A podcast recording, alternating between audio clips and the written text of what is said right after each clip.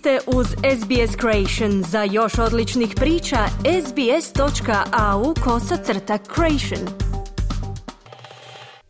Vi ste uz SBS na hrvatskom jeziku, ja sam Ana Solomon. Okrećemo se sada hrvatskim temama, evo što danas možete čuti. Počinje bijeli štrajk sudaca i državnih odvjetnika.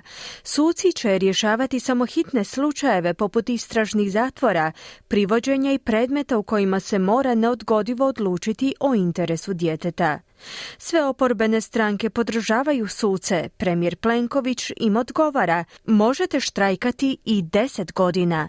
U Zagreb je stigla nova veleposlanica Sjedinjenih država, Natalie Race. Više u izvješću Siniše Bogdanića.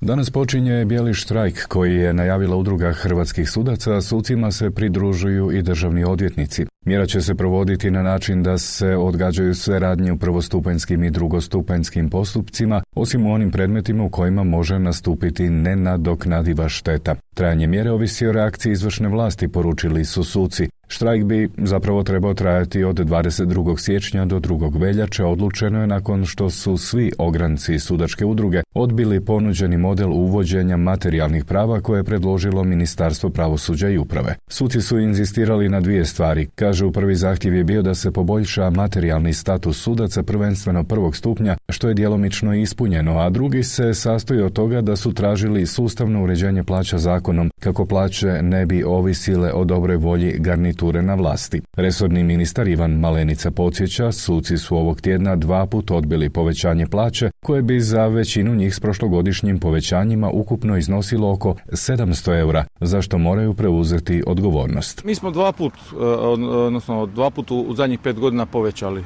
plaće sudaca kroz povećanje osnovice, povećanje koeficijenata. O nekim stvarima kao cjelovitom rješenju smo razgovarali. Imamo uh, radnu skupinu zakona o plaćama sudaca i drugih pravosudnih dužnosnika na kojima smo otvorili pitanje uh, među ostalim vezivanja plaće sudaca za određeni rast ali isto tako i uvođenje platnih razreda, ali i materijalnih prava. Dakle, mi smo to raspravili kroz radnu skupinu. Međutim, evo, kao što vidite, mi ovaj tjedan predstavljamo uredbe predstavnicima sindikata, uredbe koje se odnose na državne i javne službenike.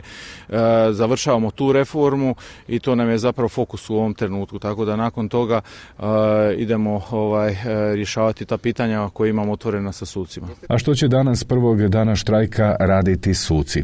Rješavat će samo hitne slučajeve poput privođenja istražnih zatvora ili onih slučajeva u čijem je središtu dijete. Do predsjednica udruge hrvatskih sudaca Tijana Kokić za javni radio pojašnjava. Imate dvoje roditelja koji su razvedeni, imaju zajedničku roditeljsku skrb.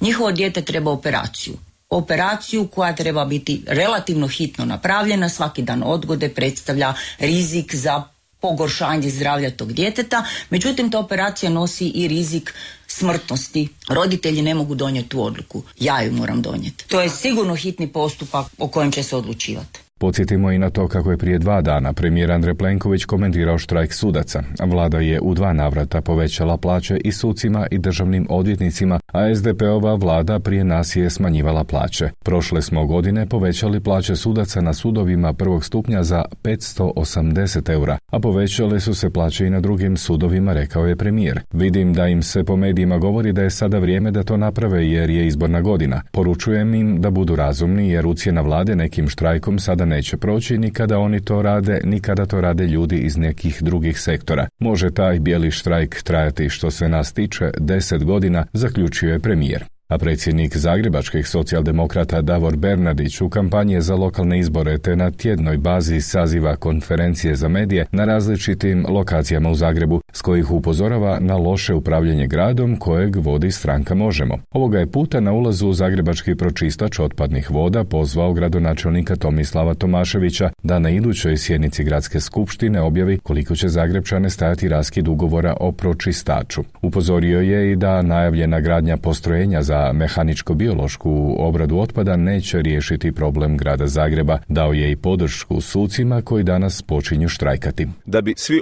pošteno obavljali svoj posao moraju jednostavno biti motivirani. Pravosuđe je stup hrvatskog društva i nažalost ono u ovom trenutku nije, e, nije neovisno, nije neovisno od politike budući da vlada određuje kolike će plaće biti u tom sustavu. Da ne određuje, onda bi mogli govoriti o potpunoj neovisnosti pravosuđa u Hrvatskoj. A stranka Možemo okrupnjava se prije parlamentarnih izbora. Pripojila je se nezavisna lista Zagreba, potpisali su i strateško partnerstvo sa strankom Srđe Grad, s kojom će izaći na izbore u desetoj izbornoj jedinici koja obuhvaća južni dio Splitsko-Dalmatinske županije i Dubrovačko-Neretvansku županiju. Nakon izbora suradnja s SDP-om je moguća, izjavila je su koordinatorica Možemo Sandra Benčić, da kako i ova saborska zastupnica komentirala je bijeli štrajk sudaca. Nije istina i nije točno da suci idu u štrajk zbog toga jer nisu ili jesu ili nisu dovoljno povećane plaće. Suci idu u štrajk jer žele da prestane situacija u kojoj premijer milošću odlučuje od godine do godine koliko će biti plaće sudaca i na taj način zapravo stavlja treću granu vlasti, pravosudnu vlast, u podređeni položaj u odnosu na izvršnu vlast. Još nam ostaje začuti što štrajku sudaca misli SDP-ov Peđa Grbin koji se referirao na intervju predsjednika Vrhovnog suda Radovana Dobranića. Danas je predsjednik Vrhovnog suda u intervju kojeg je dao iznio neke podatke koji su u stvari zapanjujući, pa čak mogu reći e, zastrašujući, a to je da e, predsjednik vlade preko pola godine nema vremena za njega. Dakle, predsjednik vlade preko pola godine nema vremena za predsjednika Vrhovnog suda da bi razgovarali o problemima hrvatskom pravosuđu koji ne uključuju samo štrajk već e, i brojne druge stvari kao što je beskonačno vođenje sudskih postupaka. A hoće li liječnici u štrajk? Hrvatski liječnički sindikat priopćio je da od Ministarstva zdravstva nije dobio novi prijedlog koeficijenata, te da je glavni odbor HLS-a donio jednoglasnu odluku početi s pripremama za sindikalne aktivnosti zbog, kako kažu, zaštite liječnika i statusa struke.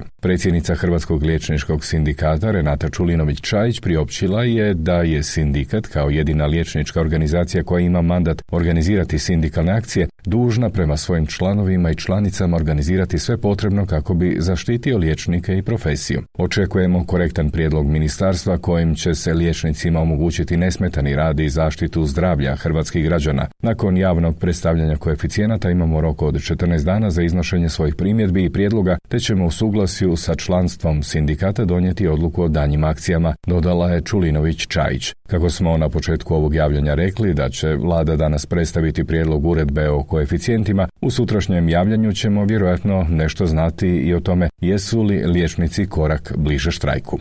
Velika vijest iz svijeta diplomacije. Nova američka veleposlanica u Hrvatskoj, Natalie Reyes, stigla je u Zagreb. Donedavno je bila izvršna direktorica organizacije Latino Victory, čija je suosnivačica glumica Eva Langoria, a koja promiče veći politički utjecaj latinoameričke zajednice u Sjedinjenim državama. Potpredsjednica je Hispanic Federation i članica odbora progresivne organizacije Planned Parenthood. Senat je na prijedlog aktualne administracije Reyes imenovao članicom upravnog odbora Američkog instituta za mir. Bila je angažirana i u Obaminoj administraciji. Reyes je diplomirala sociologiju i magistrirala međunarodne odnose na sveučilištu u Kalifornija u Los Angelesu.